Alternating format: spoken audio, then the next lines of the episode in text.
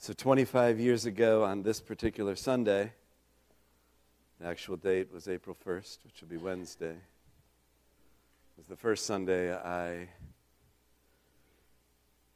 was officially here as the senior pastor of Bethel Christian Fellowship, and I and uh, I know that I would have never been able to dream of this 25 years ago. Oh, thank you, Jesus. You are good. So, Lord, as we now transition to receive your word this morning, we ask that our hearts would be open before you, that you would speak to us out of the fullness of your word into the depths of our heart today. We thank you. We welcome you now. Jesus our Lord. Amen. Amen. Amen. Well, this morning we're concluding our Lenten study on favorful living out the fullness of God's favor through the Beatitudes. Uh, Stephen, if you'd come. So over these eight weeks, we are have been looking at each of the Beatitudes and uh, allowing the Lord to take the plumb line of His Word and cut deeply into our hearts and reveal to us His heart and what it means to live this fullness of His favor in this year of favor.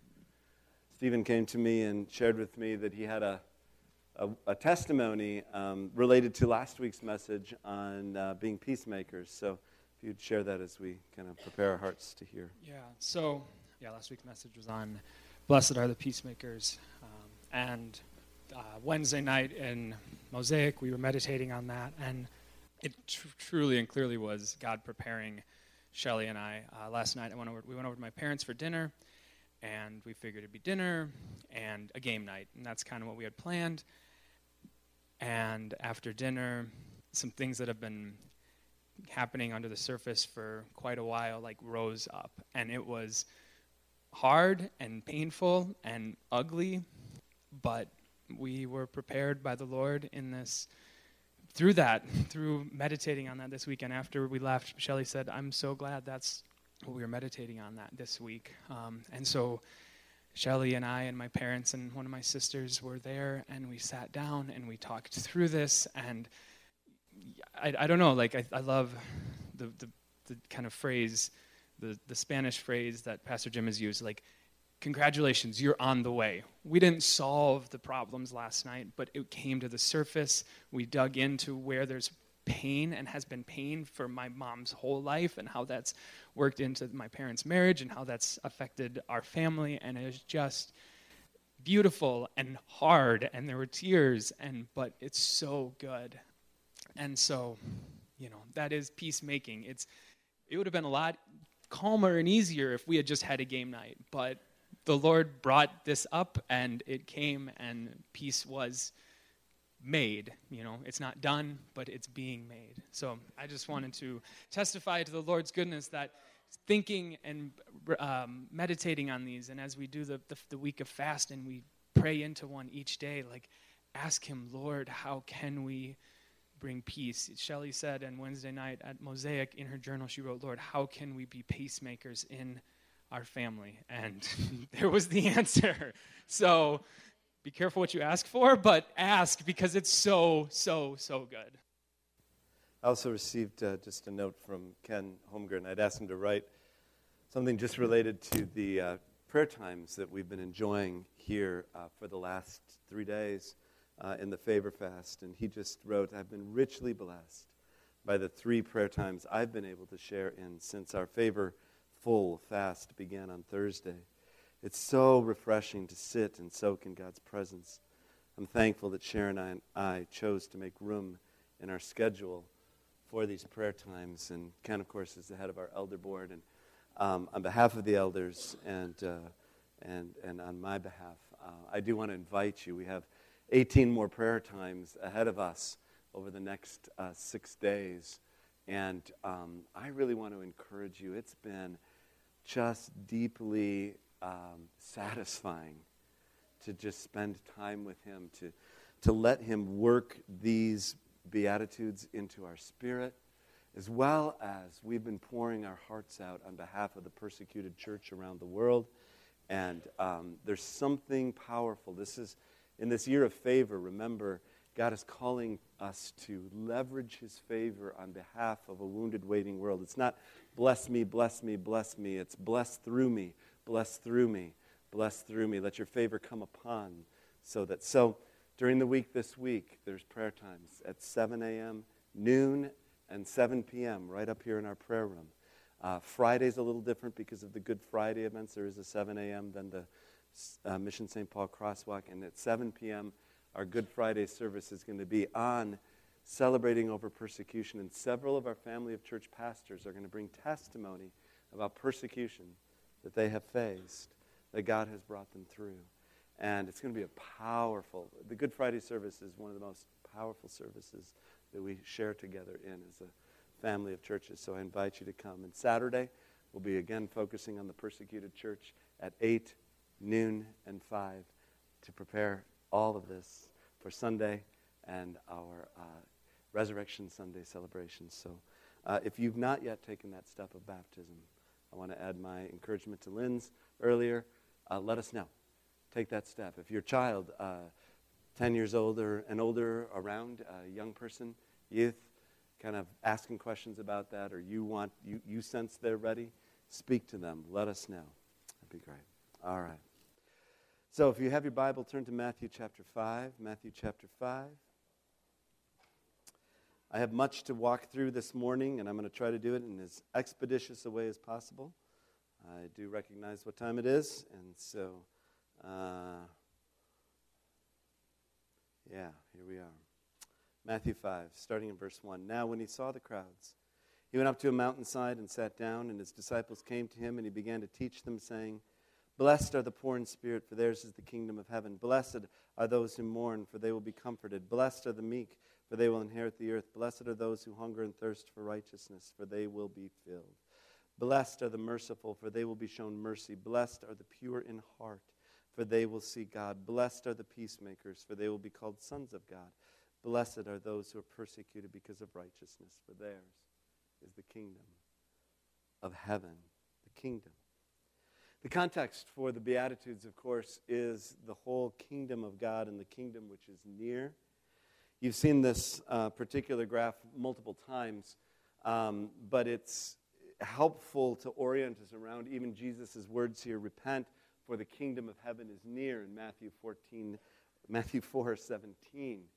Remember that at Jesus' first coming, the kingdom to come, the kingdom of God, the kingdom of heaven was inaugurated and it broke into this present kingdom, which of course began with the fall of Satan and the fall of Adam and Eve in the garden, uh, subsequent to that. So, so, this present kingdom that we live in here on earth now was interrupted by the kingdom to come. And when Jesus comes again in his second coming, we have the confidence that the kingdom which was inaugurated when he first came will be consummated when he comes again. That which is already here the not yet of that will be fulfilled. And we as the church live in the context between this present kingdom and the kingdom to come.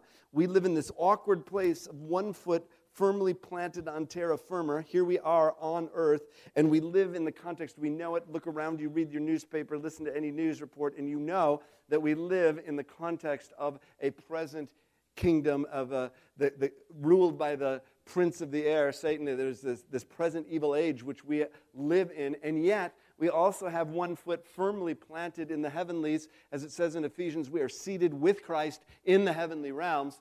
And in that place, in between those things, between those two very true realities, we live our lives in the tension between those two things, between those two kingdoms the already kingdom and the not yet kingdom. And when Jesus said, Repent, for the kingdom of heaven is near, he was making a statement, and, and, and that was that into the darkness and disorientation and disintegration of a dying world, Jesus announced the arrival of the kingdom of God. And in that announcement, there is this call to allegiance to his kingdom because it is his kingdom which brings light and reorientation and integration, resulting in, as he says himself in John 10 10, the thief comes to steal, kill, and destroy this present evil age to steal, kill, and destroy. But I have come that you might have life and life to the full. So into the darkness, he brings light. Into the disorientation, he brings reorientation. Into the midst of disintegration, he brings integration. Right? And that's what was, that was what was going on last night for uh, Stephen and Shelley in their family situation. That was the, the kingdom of God coming into the midst of a difficult, hard situation to bring reorientation and light and integration. All right? So, the, um, the, the first four Beatitudes, as we've noted, focus on our utter dependence on God, and the next four Beatitudes focus on the outworking of that dependence. And so, the need and action are connected to one another here as we walk through the Beatitudes. So, as we've noticed, poorness in spirit brings forth mercy on our heart because we are aware of how dependent we are on God. It just issues forth in mercy out of us. Uh, the mourning, the mourning over our sin causes us to continue to pursue that pureness in heart. The meekness, which uh, he invites us to, which we were just praying about yesterday, some powerful prayer time around meekness, results in being peacemakers, which is what we studied last week. And then that hunger and thirsting for righteousness. That's the hunger and thirst to, to have those needs filled and to, and to flow out then in action. And, and interestingly, gets paired with persecution and, and the hunger and thirst for righteousness. And the, and the uh, number eight, uh, our final beatitude we're looking at this morning Blessed are you, uh, are those, let me get it just right, who are persecuted because of righteousness. So as you hunger and thirst for righteousness, the result of that can very well be persecution in our lives. Not only that, I want you to notice they're all kind of built. I mean, Jesus, again, these weren't just sort of random sayings that got collected. This was something that Jesus spoke in a very intentional way, and there's a building. And remember, in one, it says, Blessed are the poor in spirit, for they will receive the kingdom of heaven, and blessed are those who are persecuted, for theirs is the kingdom of heaven. And so the first and the last sort of are the bookends around the kingdom of heaven. And I want you to notice, even in the, the flow of this, the mercy resulting the pure in heart causes us again also to be peacemakers. There's a building here, and peacemaking will often also result in persecution. I've said this multiple times. I will remind us of it again this morning. If you are going to be a bridge maker, you are going to get walked on because bridges are built to be walked on.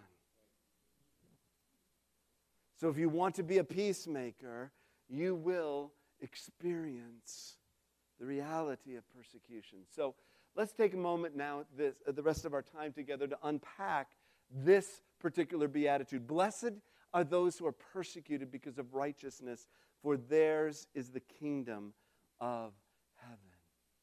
All right. What does persecuted mean? Um, I love this definition from Noah Webster from the 1828. Um, I've got this dictionary that was given to me. Um, it isn't the original 1828 one; that would be worth a billion dollars. But it's, uh, it, but it is the 1828 version of Noah Webster, and he was firmly rooted into biblical principles, and so a lot of his uh, definitions kind of go back to uh, back, even back to scriptures. It's very interesting. But here's his his definition of persecution: to afflict, harass, or destroy for adherence, or the words we've been using, allegiance, for allegiance to a particular creed or system of religious principles or to a mode of worship. To afflict, harass, or destroy for allegiance, adherence to a particular creed or system of religious principles or to a mode of worship. Now let's understand what righteousness is. Righteousness comes from the Greek word dikaiosune, uh, the Hebrew word is tzedakah, um, and it really means true inner goodness that results from a whole orientation of one's life towards God and His will.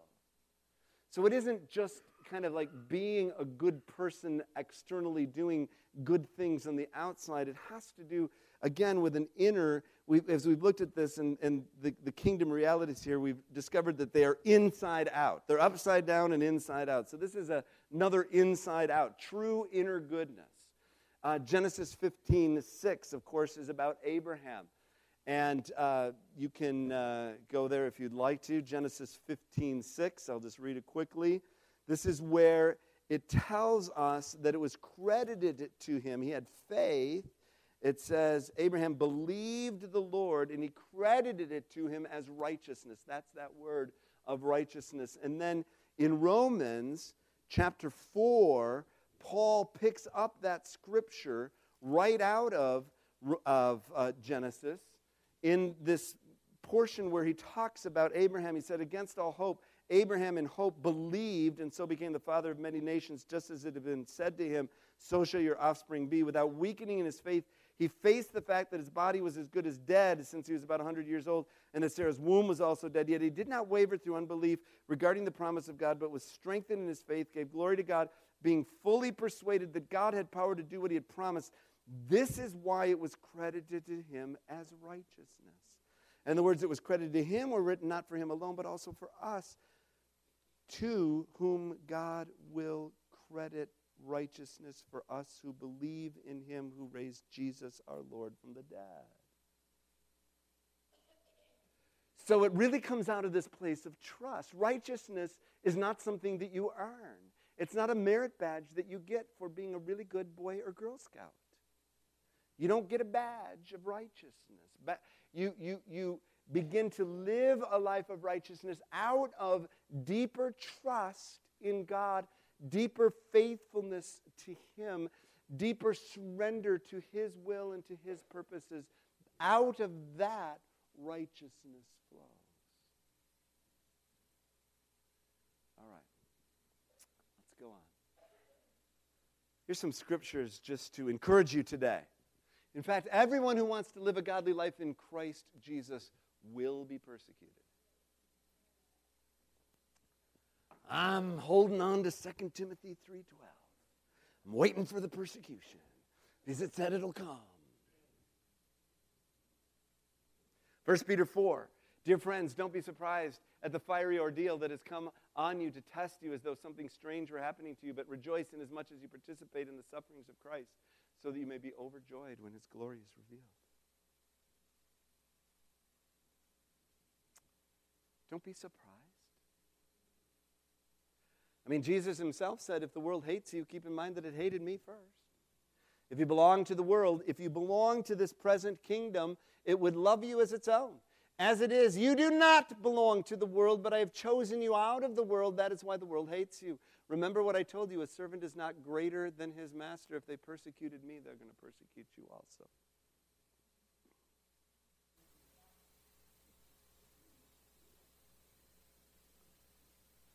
So, why does righteousness bring persecution? We're going to look at about four things here, and we're going to do this quickly.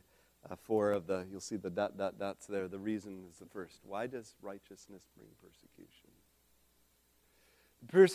The pursuit of righteousness will arouse opposition from those whose self-respect and or interests may be threatened by that pursuit. Let that sink in for a moment.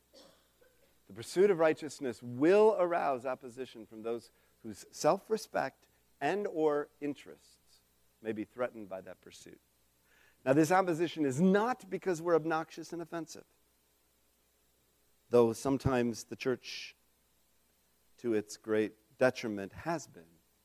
But that's not persecution just because okay, just because you are irritating at work does not mean that, and, and people don't like you, it doesn't mean you're being persecuted for righteousness' sake. It could just be that you're being obnoxious and offensive, honestly.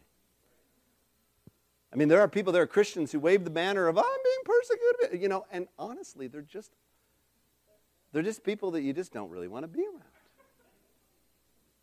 Right? Okay? That's not what this is about. Okay? It's not because you're beating your coworker around the head with your Scofield reference or at school or wherever, okay, in your neighborhood. This is not what we're talking about. All right? It's because of righteousness. It's this true inner goodness. It's, it's the place where, you know, you, you stand because the word of the Lord has been worked into your life. It's deep within you. It's there. And it's real. And because it's real and it radiates from you, it can threaten those whose self respect or interest. The world, I mean, you know, there's the, the world system that we're in has an agenda. The enemy has an agenda. Hello. And when you choose to stand in the place of righteousness, not even being, you know, you not might not even be on the offense. You're just standing in the place of righteousness. That can be deeply offensive to people. It can be. Because their self interest, their self respect might be threatened. Think about da- Daniel in Babylon. They were just, they did not know what to do with Daniel. He experienced all kinds of political persecution. Think about it. Go read the book again. You know, in Daniel 6 in the lion's den, it was, I mean, the, the, the guys finally said, We're never going to find any basis for charges against this man, Daniel unless it has something to do with the law of his God. And so they went to the, you know, they went and said, you know, what we need to do is we need to make a law that you can bow down to no other God for the next 30 days other than, you know, and, and all of that. And Daniel wouldn't bend. But they couldn't get away. You know, it wasn't because he was offensive and obnoxious, it was because he was standing in righteousness. And they couldn't figure out what to do with him, so they came, they came through a side way to get him.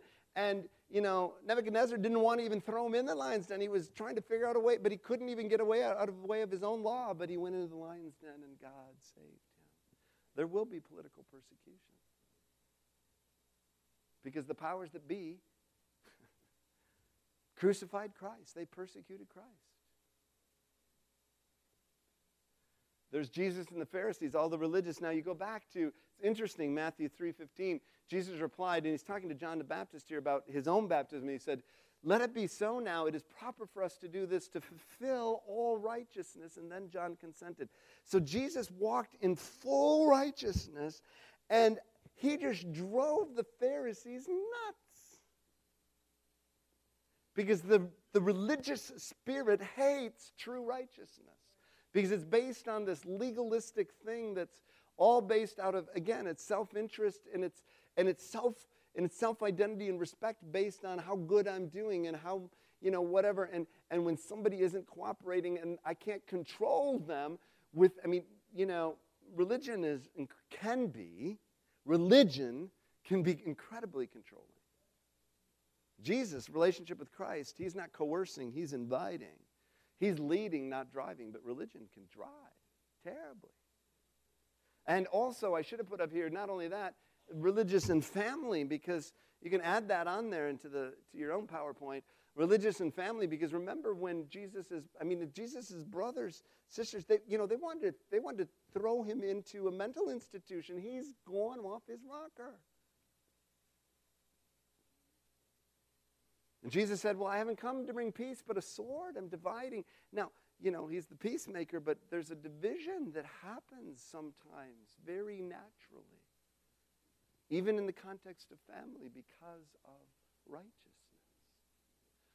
Paul in Ephesus, remember the great scene in Acts chapter 19? I won't take time to read it all. You go back, put it in your notes, read it when, when Paul was in Ephesus and, and, you know, and, and, and the idol, idol worshippers, and all of a sudden they're bringing all their stuff and they're burning all of their sacred texts and their idols and all of this sort of stuff, and all of the I mean, all of the economic leaders said, this is cutting into the bottom line.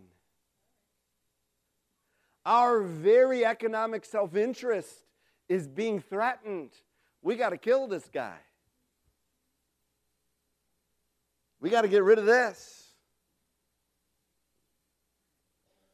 Oh, don't, don't, you know, sometimes the, you know, I was an economics major, the hidden hand, you know, Adam the, the hidden hand becomes not so hidden when economic self interest is at stake.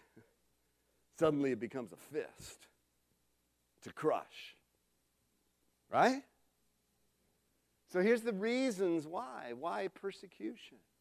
Because of righteousness.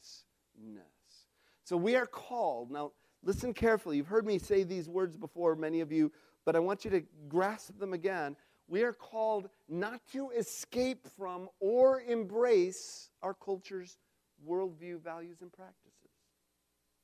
The church has gone headlong in both directions either into an escapist mentality, we're holding onto the fourth and we're the pure ones, and we're going to hang on to our, you know, turf, and we're not going to let anybody get near us to take and taint it, and we're going to escape, and we're going to build our own little subculture that's free from the taints of the world. That's not the Bible I read. The other part of the church, you know, another temptation of the church is just to run headlong towards the culture saying, Yes, yes, we're with you. Absolutely. Yes, we can take, well, you know, this was written a long time ago. You know, we need to update. We need to get with the contemporary realities. Of course, we need to be contextual. However, the Word of God is unchanging. And remember, as we said last week, love is not love without truth. And truth is not truth without love. So, therefore, we are called to engage our worldly cultures with the worldview, values, and practices of God's kingdom culture. And that engagement comes with a cost. That engagement comes with a cost. The result, well, what does persecution look like? Well, we're going to hear some testimonies of that Friday night. Again, I just encourage you to come. I've been able to hear many of these testimonies over the years of our family of church pastors. But the result is, it looks like many things. Blessed are you when people insult you, persecute you, and falsely say all kinds of evil against you because of me. This is the next, right after Matthew 5.10, Matthew 5.11 kind of continues to expand this. So three, three things. There are insults. Insults are, uh, well, Luke 6.26, um, this is sort of the opposite of the insults. Woe to you when everyone speaks well of you, for that is how their ancestors treated the false prophets. So if everybody's speaking well of you, Jesus says, maybe you got to watch out. because they will insult those and insult righteousness. They, they will call you because, you know, you're a hater. Or you are, you know, you're closed minded, you're intolerant, you're all kinds of insults and labels, and, you know, and it's all this invective that comes forth because there, there's, you know, because in the place of argument, we'll just raise our voices, right? And call names. And God help us that we don't do the same back, by the way. all right. Slander. I just defined slander this way based on what I just said about truth is not truth without love and love is not love without truth. Slander is speaking untruths unlovingly. It's when you don't even speak truth and, and, and you speak it unlovingly. That's slander. And the church is getting slandered a lot in our day, here and around the world. And there's injury, there is physical. Who's going to harm you if you're eager to do good? But even if you should suffer for what is right, you're blessed. Don't fear their threats. Don't be frightened. Even if. But God, I'm trying to do good. Well, wonderful, and keep doing good, and recognize that it may result in some suffering. That can be a part. The martyrs, they were. It's not because they were offensive and obnoxious. They were standing for righteousness. They were often doing righteous deeds, and they were. You remember the story that um, Jesse shared about his father and the churches back in India, and when the when the tsunami had hit, and one of the the, the pastors from one of their congregations went to help and was murdered by Hindu militants for doing good. And his wife went back and is there to this day working with them. Okay, this is a modern day story. We always go back to Jim Elliot, but there's people still doing it now. There's still people. There are more martyrs in this, you know, since this, the beginning of this last century and up through here, the last hundred years, than there were in the first 1900 years. People are being martyred. experiencing injury.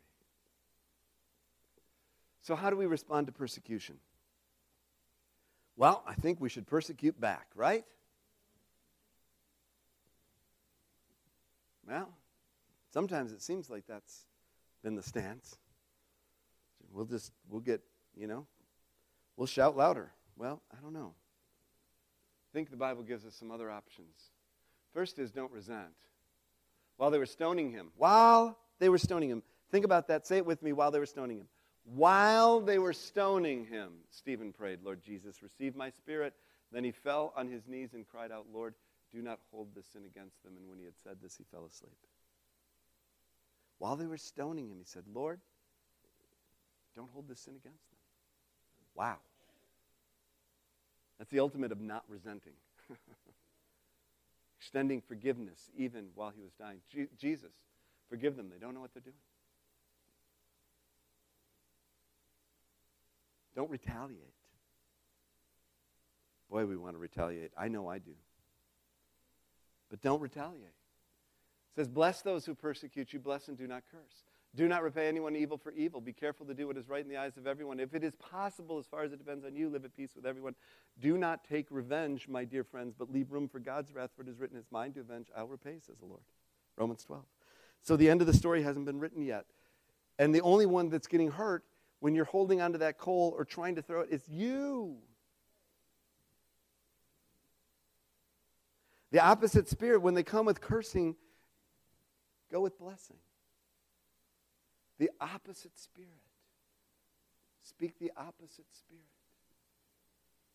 Come in the opposite spirit. Don't resign. Don't give up. Don't quit. Isaiah 51 7, hear me, you who know what is right, you who are righteous, you people who've taken my instruction to heart. Do not fear the reproach of mere mortals or be terrified by their insults. Don't give up. Don't quit. Don't resign. Don't run away.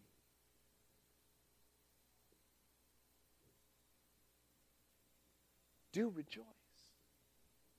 Do rejoice, as it says in Matthew 5:12 going on in that Matthew, rejoice and be glad because great is your reward in heaven. For in the same way they persecuted the prophets who were before you. As Jesus said, or as it was said of Jesus in, in Hebrews 12, the, fixing our eyes on Jesus, the pioneer and perfecter of our faith, for the joy set before him, he endured the cross. For the joy set before him, he endured the cross. For the joy set before him, he endured the cross, scorning his shame, and sat down at the right hand of the throne of God. Consider him who endured such opposition from sinners, so that you will not grow weary and lose heart. Do rejoice. Do rejoice. All right. Reward. Here we are, the last of the message. Worship team, come on up. What do we receive for enduring persecution because of righteousness? What do we receive for enduring persecution because of righteousness? Well, let's read all of that, Matthew 5, 10 through 12. Blessed are you when people insult you, persecute you, falsely say all kinds of evil against you because of me. Rejoice and be glad, because great is your reward in heaven, for in the same way they persecuted the prophets who were before you. Rejoice and be glad, because great is your reward in heaven. So, the first thing, and because of me, because falsely say all kinds of things, because of me, the first thing that persecution does, it actually confirms our identity, who we belong to, the Lord and His family. It reorients us and reminds us and sets us deeply into the place of remembrance who we are. Oh, that's right, I'm His child. Oh, that's right, I'm part of His family. Secondly, it confirms our destiny, both in the here and now and in the then and there. So, so, so here's the interesting thing about persecution. Here's what I, the, the, the takeaway that as we, as we close the message, the reward that I want to remind you of is persecution actually becomes a confirmation. Not that you're doing something wrong, but that you're doing something right, that you are being something right of whose you are and, and where you're going. So many times I think we take persecution, we think, oh, we're doing something wrong if we were just doing something right. No, not necessarily. If we're standing, if we're living in the place of righteousness, if we're allowing His righteousness to flow in and through us, if we're, we're being transformed by the inner goodness that comes from orienting our life around Him, when persecution comes, which it will, allow it to confirm in you your identity as in the same way that they persecuted me, they're going to, you know, so be glad. I mean, in the sense, I'm, I'm with you, Christ, in this place. And I'm part of your kingdom in the here and now and in the then and there. That I got a place that I'm going, that this isn't the end of the story. It's how the martyrs died singing, was because they knew that wasn't the end of the story. There was a story ahead of them.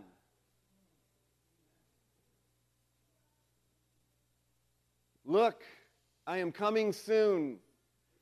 My reward is with me, and I will give to each person according to what they have done. I am the Alpha and the Omega, the first and the last, the beginning and the end, and everything in between.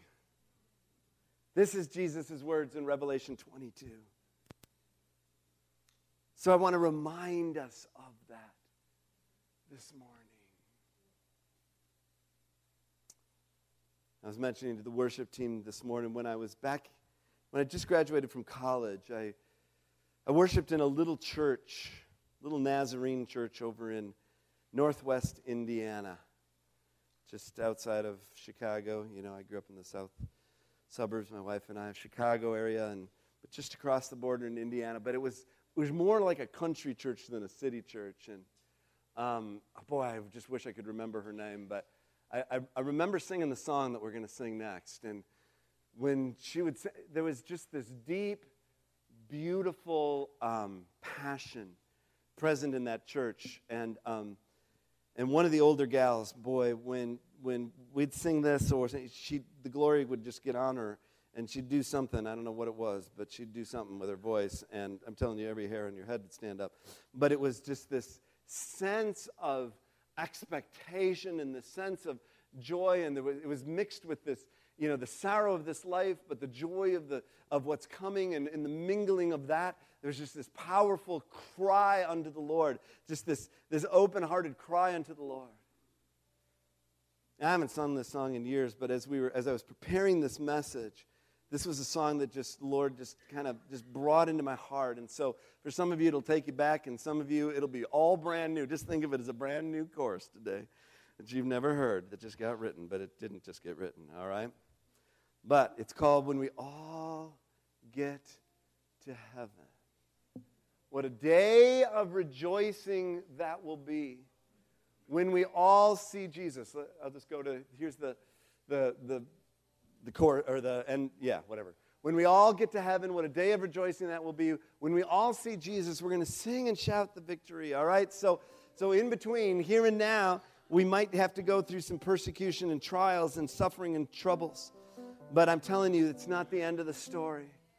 So if you want to stand to your feet this morning, we're going to we're going to close with this declaration and then I'm going to ask Lynn to come and pray us pray a benediction over us this morning. And we're just going to um yeah, we're just going to make this proclamation today. And again, I invite you this week to continue in the favor fast. In whatever way the Lord is directing and inviting you, join us this weekend, many things Friday, Sunday, youth, all those things, opportunities to dig in deeper into what God's been doing and speaking to our hearts. All right, so here we go. Hallelujah. Praise the Lord. As you go from this house to your house, sent to make disciples of all nations, may you be filled with his presence and with the love of the Lord Jesus Christ. May you and your family be so blessed this week as you remember what Christ did for all of us. That your homes, all of our homes, would just be filled with rejoicing, filled with love, filled with the power of the Lord Jesus Christ. And that everyone that we meet will see his presence on us this week. I just pray peace over you as you leave today and as you come again. If we meet again in this house or in our eternal home, may you just be blessed with the presence of God. In Jesus' name, amen.